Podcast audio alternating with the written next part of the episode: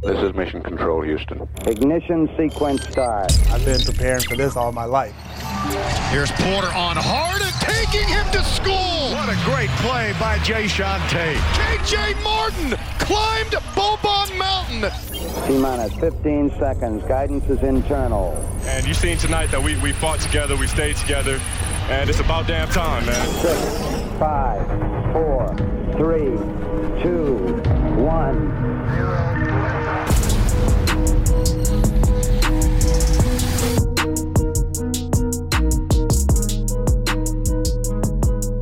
What is up, and welcome to another episode of Locked On Rockets, your daily podcast home for everything Houston Rockets basketball, part of the Locked On Podcast Network, your team every single day. Today's episode is brought to you by Locker Room. Download the app and join myself and the Athletics' Ali Kambijani each week live to get in on the action. Locker Room, changing the way that we talk sports. As always, I'm your host, Jackson Gatlin, native Houstonian and partner at Apollo Media, all Houston, all original. Be sure to follow along on Twitter at JT Gatlin, the show, of course, at Locked On Rockets and at Apollo HOU. Now, joining us for today's episode is the Houston legend himself, 40 year voice of your Houston Rockets, Mr. Bill Worrell. How's it going, Bill? It's good, Jackson. Good to be on with you. We are so excited to have you, Bill. You know, it's just been from, and I'm sure I can speak for so many Rockets fans when I say this, but your voice, just you uh, have become such an all encompassing icon for Houston sports, but for specifically the Rockets. And so this is going to be a great opportunity to, you know, get to know your journey a little bit better and, and really kind of reflect on this incredible career that you've had. So are you ready to get to it? Let's go. All right. So I, I want to know, just starting out, how did you get into play by play? How did it all start? Uh, well, it started for me at uh, the University of Houston. Uh, I had um, gone out to the U of H, and I had actually started. My father was a dentist, and so I was in uh, pre med uh, the first couple of years. But I was also on a baseball scholarship. So by getting into the second year of pre med, I had a lot of labs in the afternoon, and my baseball coach said, "Well, if you can't practice, you can't play." And uh, I had been looking. I, I wasn't a big fan uh, of uh, blood. And so uh, when I got in that second year of pre med, I decided maybe this isn't a good idea for me. Uh, I ought to get into broadcasting, which is what I really want to do. So uh, I, I, told my dad, and and uh, I changed my major. KUHT was on campus. That was Channel Eight. KUHF enabled me to if I was industrious enough and wanted to set up for college baseball games or freshman football games, I could broadcast those. Uh, it was uh, very primitive. Uh, sometimes we got on the air, sometimes we didn't get on the air, but it was a good way for me to to start and and get my feet wet, and it gave me a great opportunity uh, to make mistakes while I was still in college rather than make them later on. When was the moment for you, Bill, that that you went from okay, yeah, this is pretty fun to you know what, I could really see myself doing this as a career? I think uh, that started a little later when uh, I started getting a request from uh, there was there were three major channels and as uh, at the time Channel Two, which was the NBC affiliate, uh, there was Channel 11 and Channel 13. 11 was CBS and, and 13 ABC. And they didn't have the manpower uh, to cover the college sports. And so they found somebody out there. They would call out there to KUHF or KUHT, and I was recommended. So uh, for about three years, that was my arm that held the microphone for all three of the stations. Uh, uh, I would ask the questions you would see my arm on television holding the mic. And uh, I did that for a couple of years uh, for all three, actually, and uh, basically Channel 2. And that's what gave me the idea that maybe I could do this. I guess looking back, you know, who, especially as you were kind of starting out, really, you talk about getting your feet wet, who helped you the most, you know, along your career as you were kind of getting things started? Um, I had a couple of professors uh, who really worked hard. You know, those are the guys at KUHF. Uh, Dr. Cochran was out there who would come and on campus on the weekends and open up the studios for us uh, so that we could work on our craft. Uh, these are very unsung people who never get the credit. Uh, they work behind the scenes. Um, Dr. Welch, uh, uh, there, there are many different professors I had that enabled me to go and work on my own. Uh, they would open up the shop not just for me, but for other kids too that that were out there that wanted to work. And we had a group of about seven or eight. Not everybody wanted to be on the air. Some guys wanted to be behind the camera. Some guys wanted to produce and direct. So we had our own little group, and we had a lot of help from our professors. And and they don't get enough credit uh, for helping us. But you got to have a great teacher too. You have you have to have somebody uh, who will provide you the leadership and the ability to get in and do the work and make the mistakes and learn the craft. I 100% agree with you, Bill. So I'm uh, thankfully also, you know, we, we share uh, a, a school in the fact that we're both uh, alumni from the University of Houston. And I wouldn't be where I'm at without the help of my professors there. I, you know, getting started with the school newspaper was such an exciting thing for me. And that was prompted by one of my professors. And um, you know, reaching out and you know getting more ingrained in the Houston sports community. Uh, first time I met Matt Thomas was because a professor suggested, "Hey, reach out, talk to the people in the industry you want to get into." So I completely agree with you there. Um, I, I want to know how much of your on-air personality, you know, is influenced by maybe the sportscasters that you listened to growing up. I don't know. That's an interesting question. Uh, I listened to so many different broadcasters. Uh, I first was able to listen to Cardinal broadcasts uh, on the radio uh, when I was growing up. Uh, influenced me with Jack Buck and and uh, you know there was Harry Caray. There were different uh, people who I listened to on the radio. then with the Houston Buffs we were able to listen to a few. Po- I, I, remember actually Gene Elston was the first broadcaster I got interested in. Uh, he did the game of the day for Mutual on the radio. Now, see, I'm going way back. I'm back in the 60s now when this was back in the early 60s when I was just 17 and 18 years old. And so I'm way ahead of you guys on this. We were, um, we were back in black and white television. Uh, so, in other words, uh, these were the guys I was able to listen to. We didn't have, you have to remember, you have to go back and remember, I had a, a radio and that was it. And the TV uh, was not, would only get the local channels. So you didn't get a lot of national broadcasting. So I picked up a lot of stuff from guys around here. But I think Gene Elston was the first one I listened to. And that was the biggest thrill I had later when I, did Astros baseball that I was able to work with Gene Elston. I had to pinch myself that he was actually uh, sitting next to me, and I was I was calling games with him because he had a great effect on me. He was he was great at telling you where the ball was uh, when he was doing radio because he had to describe the action to you. You were listening to him. But then he also had this incredible ability that once he did he slid over to the other seat and did television, he was able to let you see where the ball was. You he didn't have to tell you where everything was anymore. He allowed you to see it, and then he just kind of kept the game moving. And and, and I always uh, like to watch him work, and he probably had the most effect on my play-by-play calling. Personality-wise, that's strictly up to the broadcaster. That comes out in your broadcast. Uh, the way you are, the way you are, are, with other people comes out. You can't hide that, and you don't want to. Uh, you don't. You don't want to uh, look at it. Vin Scully told me something one time, and this is another guy. I don't like to name drop too much, but these were guys that were my heroes growing up. And and when I did Astros baseball, was the first chance I got to meet Vin Scully. And uh, I asked him the same question you just asked me one time who, who influenced your early years, you know? And he started with the Dodgers when they were in Brooklyn before they moved to LA.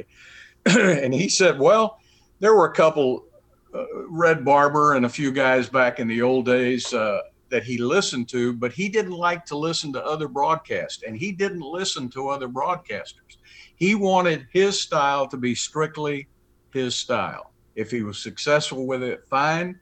If not, you know, let it ride. So he told me, don't listen to other people. Let your own personality guide you uh, in the business, and then the fans will let you know whether they like it or not. And um, so that's kind of the way I've always been. I, have listened to other guys, and I, but their personality and calling a game just wasn't mine. So I couldn't be something I wasn't. And I would recommend that to all young people: be who you are. I love that. That is incredible advice, Bill. Um, you know, I, I, and I think that obviously, obviously, it's worked out pretty well. So I, I think yeah. I, I, think the the feedback from the fans has been pretty uh, pretty solid. So I, I, think you've got you know uh, ha- had a great plan of attack in regards to that. But um, just you know, if you're looking back on it, when you started, did did you ever imagine that you would grow to become as synonymous with Houston sports as you are today? Oh no. Uh, back when you start out, it's just you, you're just trying to get from Monday to Friday, uh, and then and then Saturday and Sunday, and about your thinking into the future when you're young really doesn't go go past uh, the the next year. Uh, you you have no ability to think that far ahead. You're just trying to get a show on the air. You're working from day to day, week to week. Um, I never really gave it any thought. Um, I really didn't give it any thought until the last week when I announced my retirement. That's when people I hadn't talked to in years were calling me, and we were bringing up old memories and and uh, some things I didn't remember, some things I did. Uh, so it was a very eventful week, the week I retired. But I think up until that point, you're just worried about game to game, your preparation, uh, doing the game, and uh, you don't think about anything else. You don't think about the future. When you're young, uh, there's never an end in sight. And then when you when you get older, you're immersed in your craft and, and you're trying to do the best you can, and you you never think about retirement. When when you get to be my age, I'll be 77 next week, and so uh, I just felt like that at this time of my career. Uh, it was time to move aside and let the youngsters take over. And and you get that feeling and you know when the time comes. You don't you want to go out on your own is what i'm saying jackson. You want to you don't want to be shoved out the door. You don't want to be where uh, you can't call a game anymore. You want to still be at the top of your craft or or close to it and then uh, if you're lucky enough step aside on your own terms and that's what i was able to do and i was very fortunate Coming up, we're going to revisit some of those moments throughout the years, uh, some of the, the standout memories, as well as some of uh, your partners in the booth, Bill. And we're going to get there after a quick message for our friends over at Built Bar. Look, if you've never had a protein bar that you actually enjoy, you have to check out Built Bar. They have so many incredible flavor options to choose from raspberry, double chocolate, coconut, coconut brownie chunk, my personal favorite, salted caramel. You really can't go wrong with any of the flavors on their menu. And the best part about these protein bars is they're basically candy bars that are jam packed with protein. Every single bar is low cal, low sugar, high protein, high fiber. Great if you're on a keto diet. So go to builtbar.com and use promo code LOCKED15 to get 15% off your very first order. Again, that's promo code LOCKED15 for 15% off at builtbar.com.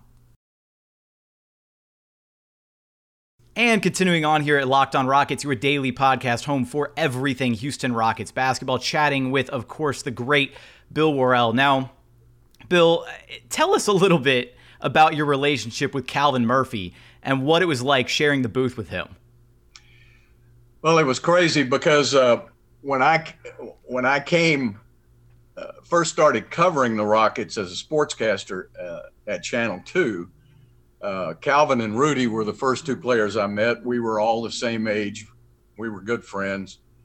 He was um, outrageous then. You know, he was um, he was a tremendous talker, uh, and a lot of things he said actually made sense to me and uh, and Rudy. And uh, uh, it was it was just a fun time to grow up. The Rockets were brand new. This was even before Moses Malone came along but they were brand new in town, uh, and and so uh, I got to know Calvin very well. Uh, and so at the end of his broadcasting uh, or at the end of his playing career, I suggested to him that that maybe he ought to think about broadcasting, and he said no because uh, he really wanted to go on. At the time, I think uh, broadcasting was in its infancy as far as players were concerned doing the broadcasting. So he was making so much money on clinics.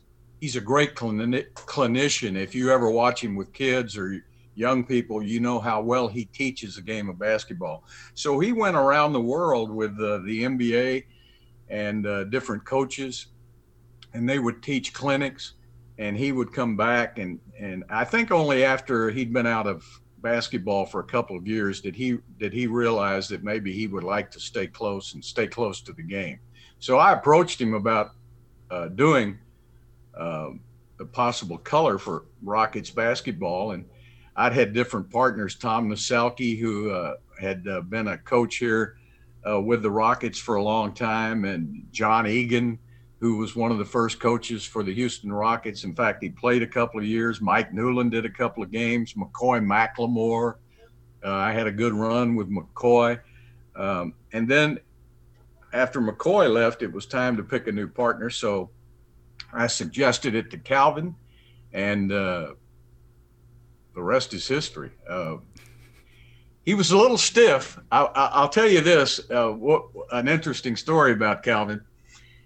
Uh, when we started, the HSE uh, wanted us to wear blue blazers and gray slacks, and so Calvin did that at their request. But he was very dull the first couple of games. He he wasn't Calvin Murphy, and he he came up to me after the second game and he said, "Bill," he says, "I can't wear this blue blazer. This just."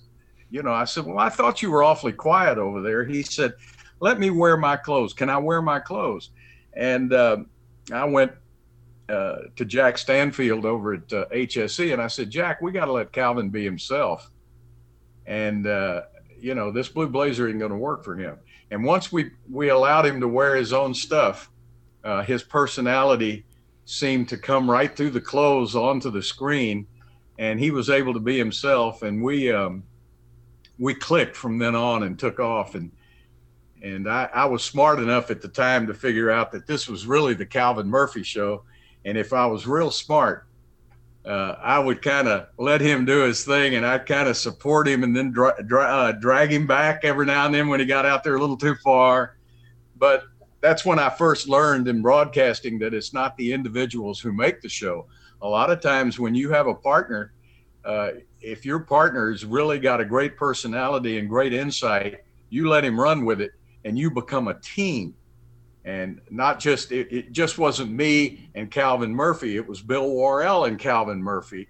And if uh, calvin got most of the credit that's okay. They were watching us and so our rating skyrocketed and uh, it was the most successful 12 or 13 years i ever spent on the air and the most fun i might add I just from you know an outsider's perspective looking in, the idea of doing anything for that amount of time with Calvin Murphy sounds both exciting and daunting a little bit. I'm sure that there were some moments that were challenging along the way, but um, and it kind of it kind of harkens back to what you said earlier, right? About needing to be yourself, right? To to yes. let your personality shine through. And it sounds like when Calvin you know was able to finally do that, you know y'all hit the ground running, didn't look back. Um, talk about you too. You, know, obviously Clyde and Matt, you know, guys that you know you called games for, and then sharing the booth with them down the line. What's that kind of like? It's uh, it's just uh, what we were talking about with Calvin. You had to find a place like uh, Matt didn't really want to do it. I approached Matt when it was time. Uh, uh, we needed a new partner, and I'd had my eye on Matt a long time because he was a smart player he played for a lot of really great coaches. He'd had a lot of injuries in his career, so he had to adapt his game. You know, we kid him about his lack of jumping ability. Actually, he was when he had two good wheels. He was uh, uh, white men really could jump. I mean, Bullard was really he he could get up into the air, and uh, you know he was a good player. He was on a lot of great junior teams, uh, college uh, junior Olympic teams, and he worked with all the great players. So uh, he knew the game. He learned it. He had to adjust his game. He became a three point shooter. So he knew the game well enough. But after he retired and he got married and started raising a family, he wasn't sure whether he wanted to get back on the road again. So I, we really had to talk him into it. But once he committed, uh, it took him about a year to get going. And uh, then he had more ideas. Being a very smart guy and being more used to this media I'm sitting here in front of you today in a media I don't understand, but Matt grew up in it. So he was able to take his uh, experiences to another level in terms of how to look up a new statistic. You know, Matt's really good at the new statistics. I, I always joke with him, you know, he says three is better than two. Well, of course it is. I know I know that it's more than two. He says three is more than two. I understand that. Uh, he looks at players differently, grades them differently. Uh, I always looked at a guy and I would be able to tell you whether he could play or not. Uh, Matt would give you all the statistics on where he could shoot from on the court and how he could help the team. And the new stats uh, became something that he was very interested in. So uh, it was taking that and incorporating it into what I knew. And uh, we were able to get on several arguments on the air about whether you should take three point. You know, I used to tell Matt all the time, I understand that about taking the three point shot. But late in the game when you're not making it, why not take a two to keep the scoreboard clicking? And I would always have that argument with him. Why don't we why don't we take a little easier shot if the three's not going in? And that was my argument once we got to the playoffs. Because there there for three or four years, we you know, like I remember one playoff game when Ariza went over 17 uh, on three point shots. And it was a game where I felt like if we could have gotten inside, gotten in the paint a little bit, scored, uh, we could have kept the scoreboard moving. So these are things that we used to argue about all the time and have a good time with. You know, I, have I've got to bring this up, Bill, and I, you can you can blame my dad for this one. He says it's hands down one of the funniest things that he's ever heard, and I'm inclined to agree with him. But the moment that Clyde Drexler said, it's like clubbing baby seals. Mm. What was running through your mind when that happened live on the broadcast? well, I thought we were all going to be kicked off the air. it's a it's a term you hear on the golf course some, and Clyde plays a lot of golf, a lot more than uh, the rest of us, and so uh, that was kind of uh, something that you would say on the golf course if you had somebody you could beat all the time. And uh, so that just jumped out of his mouth. And I looked over at him and he didn't even realize what he'd said. And uh, I looked at Matt, Matt was looking at me, and I thought, well, it's going to be our last broadcast. We'll say adios after this. And uh, when we went into a timeout, I said, Clyde, did you realize what you just said? And uh, fortunately for Clyde Drexler, he's Clyde Drexler yeah, Jackson, if that had been just you and me saying that, we'd been out of broadcasting. Uh, but Clyde's dear friend was Leslie Alexander, who owned the team, and he decided to overlook it. So when everybody called Leslie about the panic, about what are we going to do, what are we going to do, uh, Leslie said nothing. So we Nothing. He's Clyde. He's good. so you got to pass on that one. I like it. I like it. I, I, just I had to know. I appreciate you sharing that. It, it, and again, oh, we can we can blame my dad for that one. He was like, if you're talking to Bill, you got to ask him about that story. But um, now I, I'm sure we'd need a whole week's worth of shows to do it true justice. But take us through some of your favorite moments from the days with Hakeem Olajuwon. Wow. Uh, one of the fascinating things for me is I remember um, when um, Jim Nantz, who was out uh, at the U of H at the time, said, "You got to see this kid that just came out here. Uh, he's from Lagos, Nigeria, and he's got a little baby hook shot, and that's all he's got. He he, didn't know anything about basketball. He had a soccer background, so." he knew absolutely he had no offensive moves whatsoever. I went out and watched him, and I I, I remember telling him, I said, uh, "This guy's not going to mount to a hill of beans. I mean, this guy's he can't play basketball. He has no shot. He doesn't even know the terminology. He can barely speak the language. And uh, so that shows you what my early uh, leanings were. But but Guy Lewis said that this guy's got great athletic ability. He's got super feet because he played uh, soccer, and so Guy recognized all these traits about him, and then he just started developing like gangbusters. Once he learned the rules, he learned uh, how to move. They taught him some moves, and and he had some great college games. Um, now remember, I keep reminding people, I was went to school with Elvin Hayes, who I still think to this day was one of the greatest basketball players I ever saw, and so I had seen Elvin Hayes in the game of the century in 1968 in the Astrodome when he beat Kareem Abdul-Jabbar in UCLA to stop that winning streak. Uh, he he could do it all. He could score. He could block shots, and so I had seen a great big man uh, in Houston in Elvin Hayes. So Akeem Olajuwon didn't impress me whatsoever when I first saw him. And this is uh, a tribute to Akeem, the way he was able to develop his game uh, by the time that he became a junior at the University of Houston. Look what he had done. He, he, he had no game whatsoever when we first saw him on campus. And uh, he came to be that great Akeem Olajuwon. And then when he got to the pros, he had to learn a little facets of the game. He, he, uh, he, uh, would have to learn to rebound. He would he would have to to learn to. Uh, he already knew how to block shots. Uh, it's just it's just hard to. When you ask me about great games, I, I, immediately think of the quadruple double that he had. You know, only four players had ever done that. Actually, three at the time, and uh, so he did that one night, and the NBA came back the next day and said, uh, "We're not going to count one of the assists." uh, you gave him an assist. So a month later, he did it again, and uh, this time they couldn't take it away from him. Uh, that was a great moment. Uh, I'll never forget the moment against uh, David Robinson that he absolutely dominated David. David got the MVP award handed to him before the series started in San Antonio, and then Akeem handed that trophy. Uh, actually stole it away from him. David said after the series was over, he said, "Man, that's as good as I can play." He said I was absolutely destroyed, and uh, so that was probably Akeem's finest moment from an individual standpoint.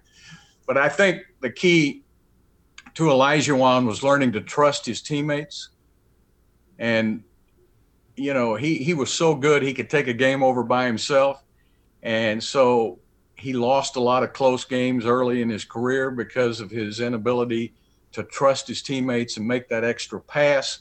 So what happened to him uh, when he got better teammates and Rudy surrounded him with three-point shooters? Uh, you had Mario Elie in the corner, you had Kenny Smith out front, you had uh, uh Sam Cassell, you had Robert Horry, Big Shot Bob was just being born at the time, and so when Akeem discovered, and Matt Bullard, uh, when Akeem discovered that he had guys who could make shots, and then he found out how that made his game easier. Because when they made those shots, then teams had to take their defenses and move them out a little bit uh, to stop that three point shot. And he goes, the light goes off, and he goes, man, he says, look at all this room I've got in here. So, you know that that's part of developing and being a basketball player. And so, those were little things that he had to learn, and um, that's why sometimes those great players don't win a championship you know, he was uh, 30 year, over 30 years old uh, when he won uh, his first championship. And so then he did back to back, which is almost impossible to do. So there are just so many stories about about uh, Keem Olajuwon. I remember in the Cleveland airport, uh, we didn't know what to call his shot. You know, he had a he had a jump hook.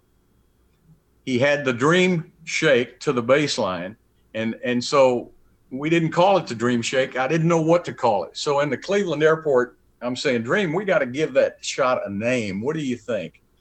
And he said, Why not call it the Dream Shake? And I said, The Dream Shake. So he had been carrying this idea around in his head the whole time. And he gave you know, it was so gracious of him to let me take the credit because everybody kept saying Worrell called it the Dream Shake. Well, really, Akeem named it, and he let me use it. So I guess I'll have to give it back to him now. I love that. That's it. We, we got the origins of the Dream Shake from from the man himself. I love it. Um, and you, you talk about you know being in the airport with Dream and just you know throughout the years you know you you travel with the team and you really get to be so well acquainted with these players, you know, who are who are some of your your standout favorites from over the years? You know, you just little interactions, the guys that you really got to get close to, you know, as you're traveling with the team and calling these games and you know, who stands out to you?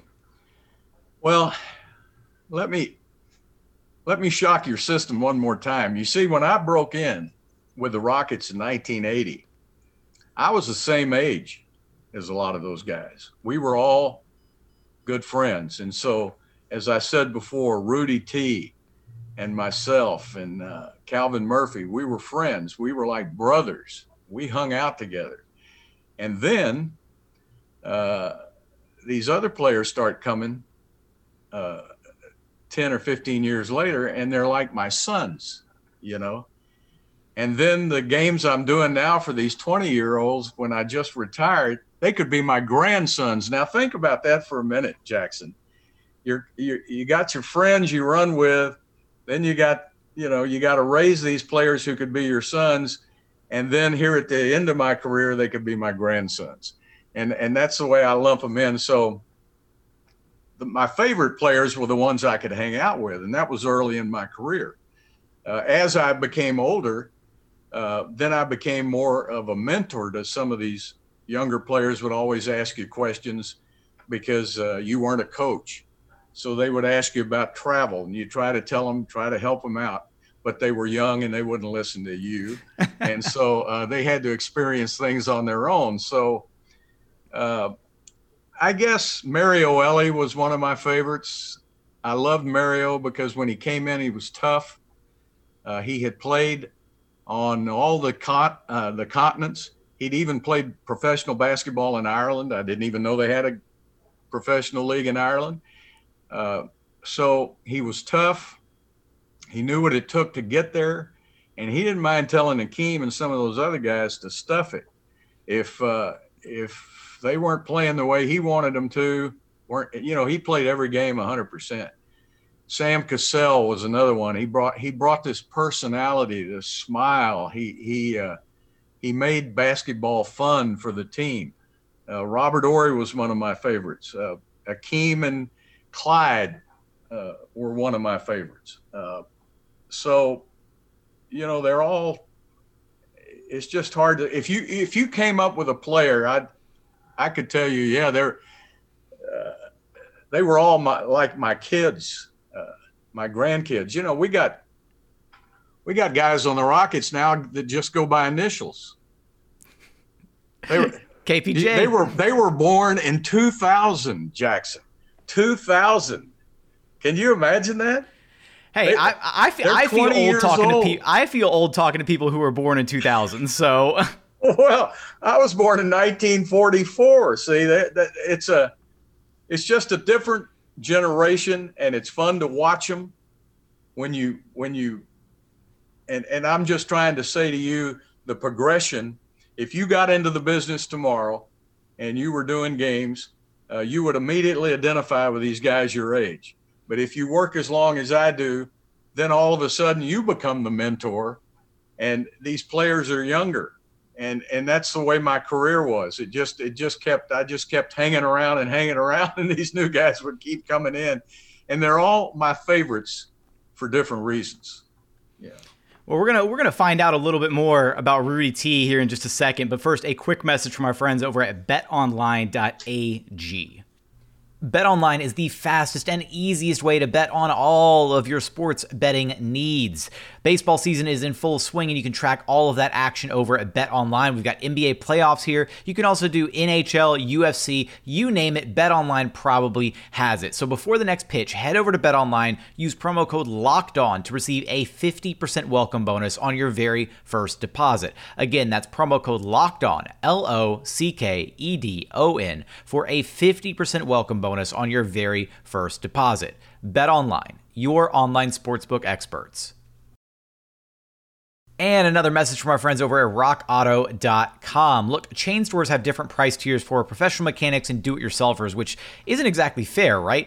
Rockauto.com's prices are the same for everybody, and they're always reliably low the the the catalog it's unique it's easy to navigate. You can quickly see every single part available for your vehicle and choose the brands specifications and prices that you prefer. They've got everything from engine control modules and brake parts to tail lamps, motor oil, and even brand new carpet. So, whether it's for your classic or your daily driver, get everything you need in just a few easy clicks delivered directly to your door. So, go to rockauto.com right now and see all the parts available for your car or truck. And be sure to write locked on in their How Did You Hear About Us box so that they know that we sent you. Amazing selection, reliably low pr- prices, all the parts your car will ever need. RockAuto.com.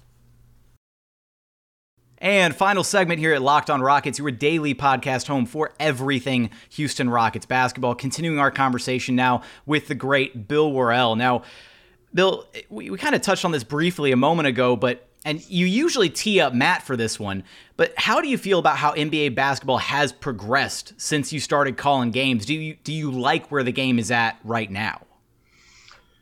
Uh, yes, I, I, I do. Um, I, I look back uh, at basketball and how it has changed. Uh, there were so many big men when I came into the league, guys who could really dominate in the paint. Uh, even before I came in, I followed Wilt Chamberlain and Bill Russell, and uh, all of the all of the great big men that they had to actually change the rules for. You know, Wilt Chamberlain would purposely miss his free throw and just run into the lane and get it and put it back in for two. So they had to change. They had to change that rule. Uh, then later on, they had to widen the paint because Chamberlain would just stand. The paint was very narrow at the, at the time, and so Chamberlain would just stand under there and block everybody's shot. There was no three second rule, so they had to change the rules again. So anytime people ask me who the greatest player of all time was, I say Wilt Chamberlain because when you have to change the rules for a guy, then he is absolutely the greatest. So I'm just trying to get the young people to visualize how the game was dominated uh, by the big man in the early years. And so the powers that come along say, okay, what can we do uh, to get this game going and, and not have it so foul prone and so rough and tough inside the paint? So they changed the rules a little bit on the touch fouls.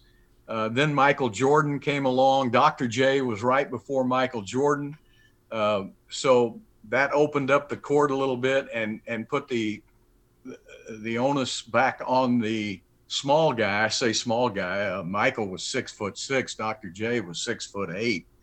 And these guys had a handle. They could go to the basket. They were fabulous dunkers. Uh, so each each basketball era uh, is is really controlled by the players who play in it. And during uh, Wilt's and Russell's time, the big man controlled the game.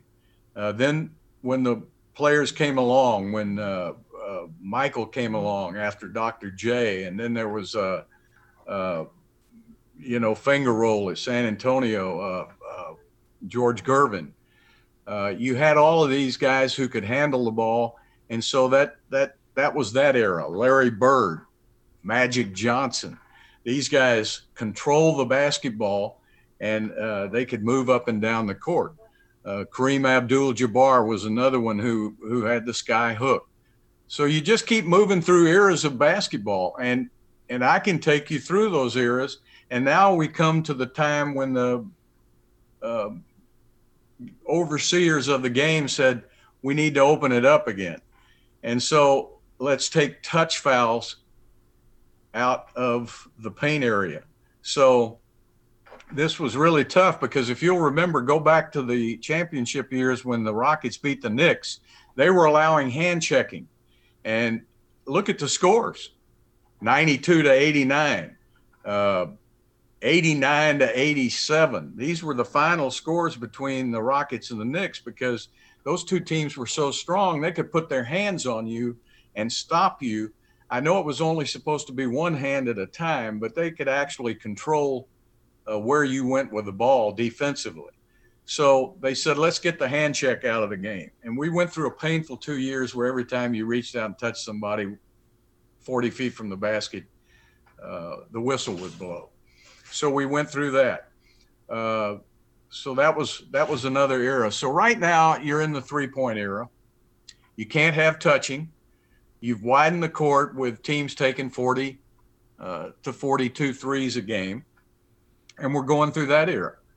And uh, but who were the two MVPs this year in the league?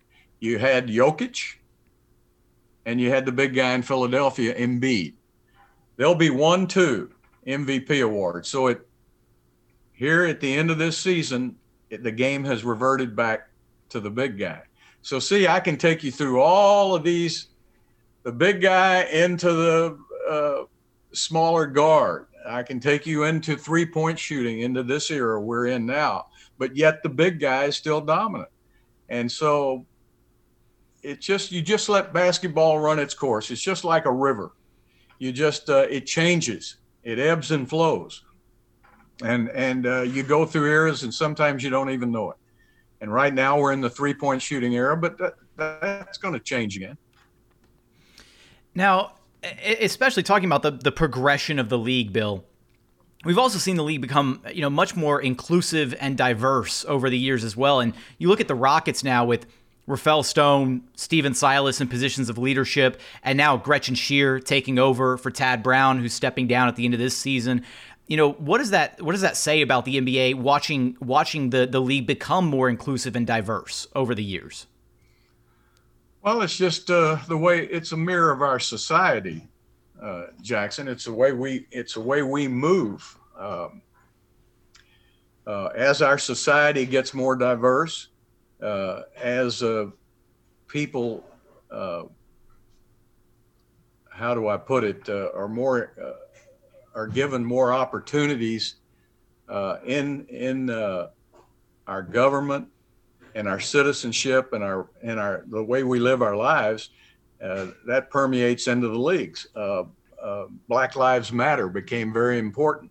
And since the majority of the players in the NBA are black, uh, they decided, hey, it's time for us to step forward and not only be basketball players, but be citizens. What's good for our, what's good for America? What's good for our country?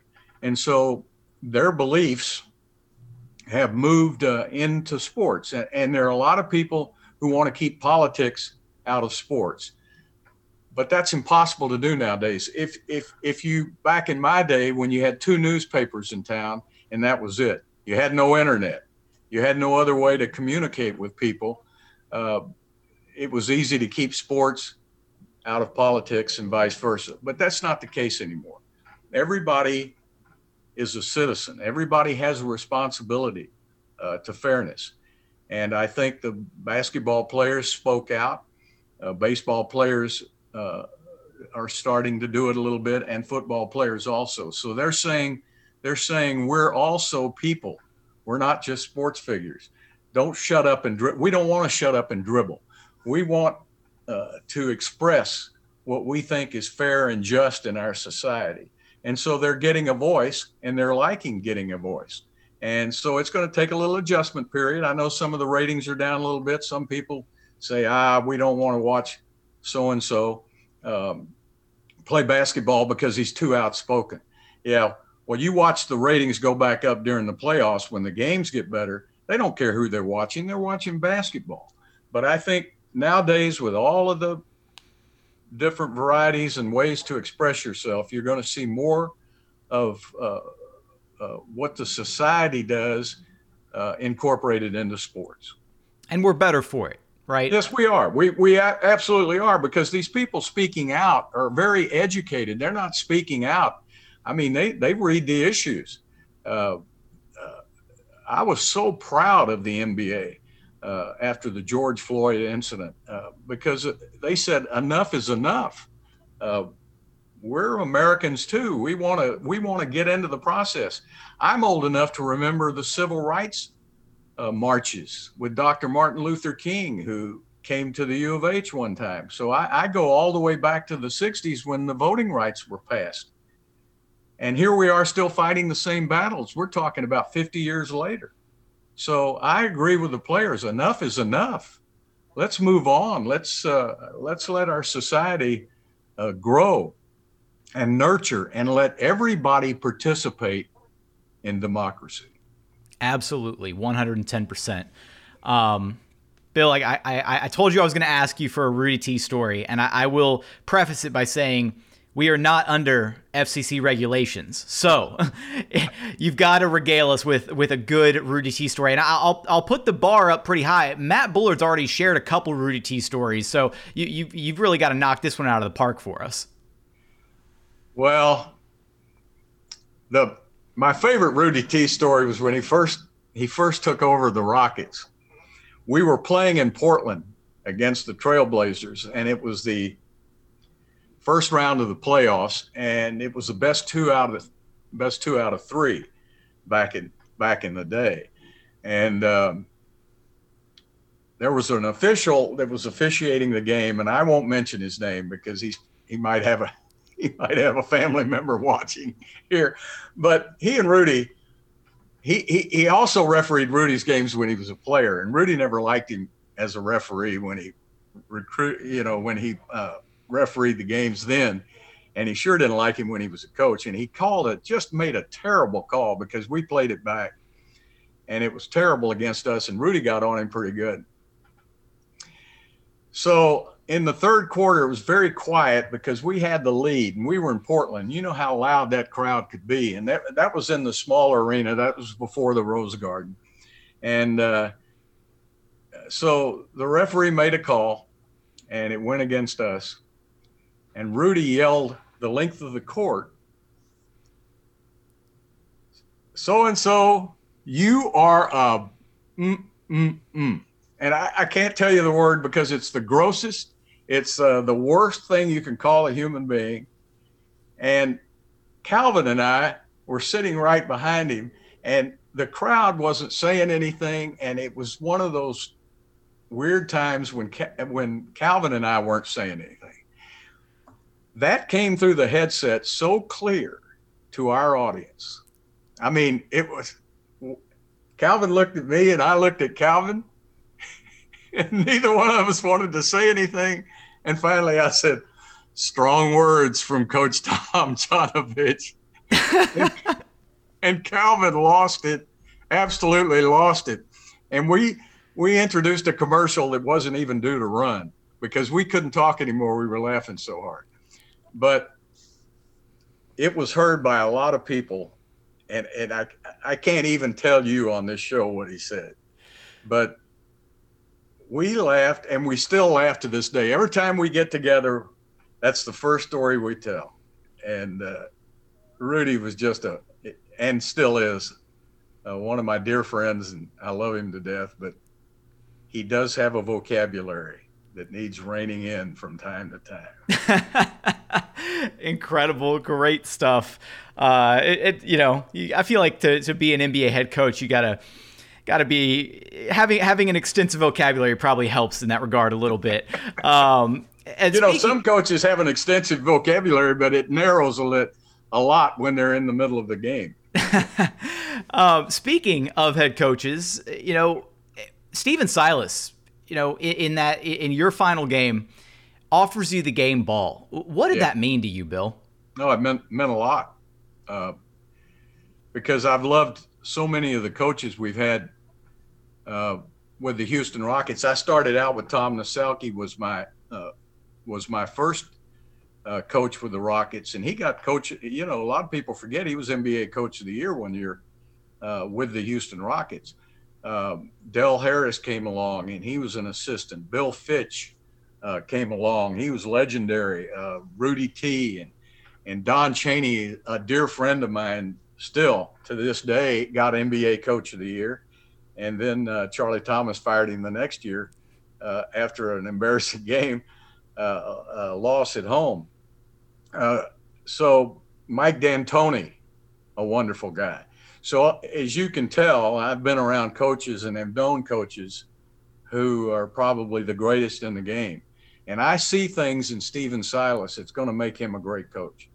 Uh, I knew his daddy Paul pretty well. Uh, Stephen doesn't remember the first time we met. He was only about seven years old. He used to run out on the court before the games, and he was the ball boy. And and uh, so when his dad was at Charlotte, and his dad later, you know, went to Cleveland, and and so people don't realize that Stephen coached LeBron his first season. Uh, he had uh, uh, he had um, oh, Steph Curry briefly for a little bit. Steph Curry. Yeah, he had uh, Steph early in his career, and you see how those players treat him with so much respect. Uh, I, I watch how players at the end of the season when the Rockets were having a terrible losing streak. But Jackson, they were in a lot of games. They would come back. They would get down by 20, 22, 24 points, and then they'd come back and be within four or five points late in the game, just couldn't finish it off. That tells you right there that that coach has complete control of that team and those guys love him. They play hard for him. The Rockets were in a lot of games that they lost. And and that's a tribute to Stephen Silas. He's been around the game his whole life. But the best thing I like about Stephen, he knows how to treat people. He is a people person and players will fight and play hard for him. And he'll be only he'll he'll attain the goals that he can only attain if the Rockets are lucky in the draft. If they get him players who can play, he has the ability to take those teams to a championship. And I truly believe that. That's not that's not coach speak or any of that BS about trying to help the Rockets. Stephen Silas is going to be a hell of a basketball coach when his players get as good as he is. When he gets the type of players. And we'll see how lucky the Rockets get in the draft. And when they don't have a million injuries and 30 different guys suiting up across one season. Well, a lot right? of those a lot of those injuries had they been in the playoffs, a lot of those guys could have played. Uh, I think they didn't want to they didn't want to mess with Christian because his ankle injuries are such that they want to get his ankle stronger for next season. Uh, with Wall, they just didn't want to get him hurt anymore because they don't know exactly how he plays into their plans. So these were these were easy decisions to make. The Rockets, the reason I, I like what Rafael did, the Rockets owe it to the city of Houston to do the right thing. And people say, oh, they're tanking games. Well, they weren't tanking games. They just couldn't win games.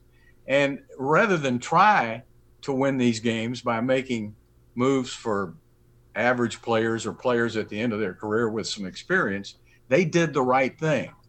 And they lost at a time they have to in order to secure a top 14 uh, pick and get back as quick as they can. So they got two 20 year olds who I think can play in this league for a long time.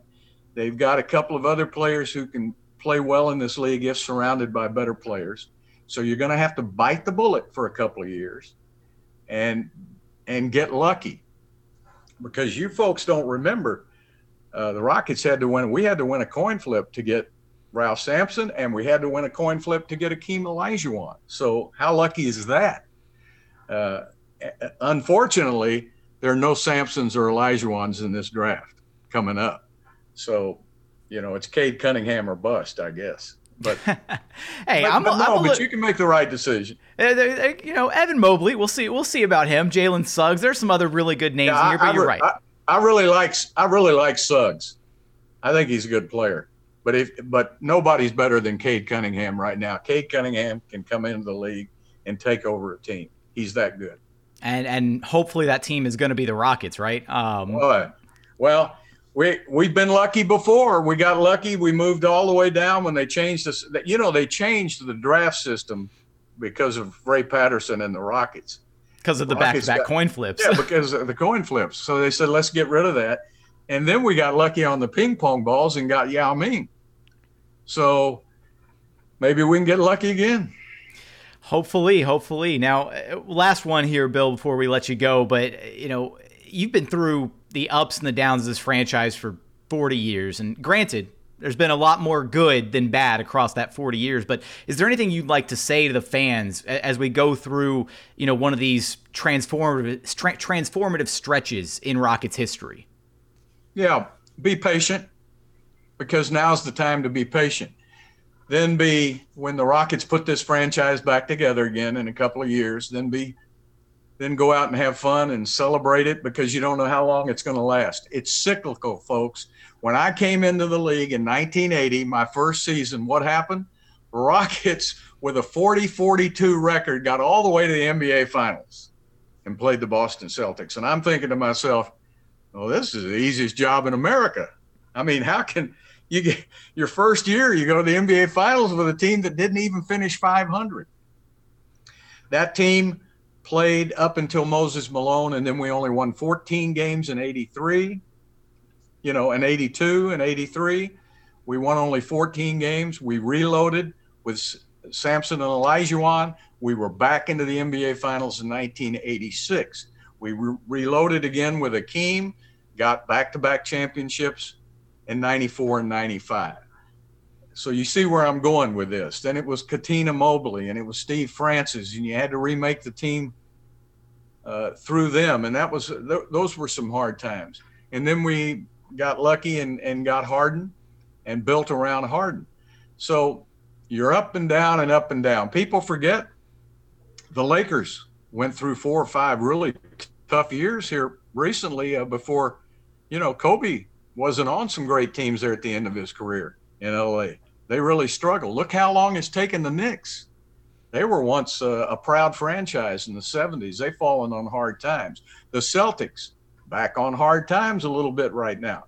So all of these franchises ebb and flow. And here in Houston, you got to be positive. You can't be negative. We've got some great fans in Houston, but some of them tend to be on the negative side sometime. And you've got to realize that you can't stay at the top forever. And we will be back again. We'll be back just as strong as we've ever been because we've got good people in place. Bill, thank you so much for taking the time to be here with us today. This has been an amazing show, getting to getting to know you, getting some insight, some great stories. I really appreciate you taking the time.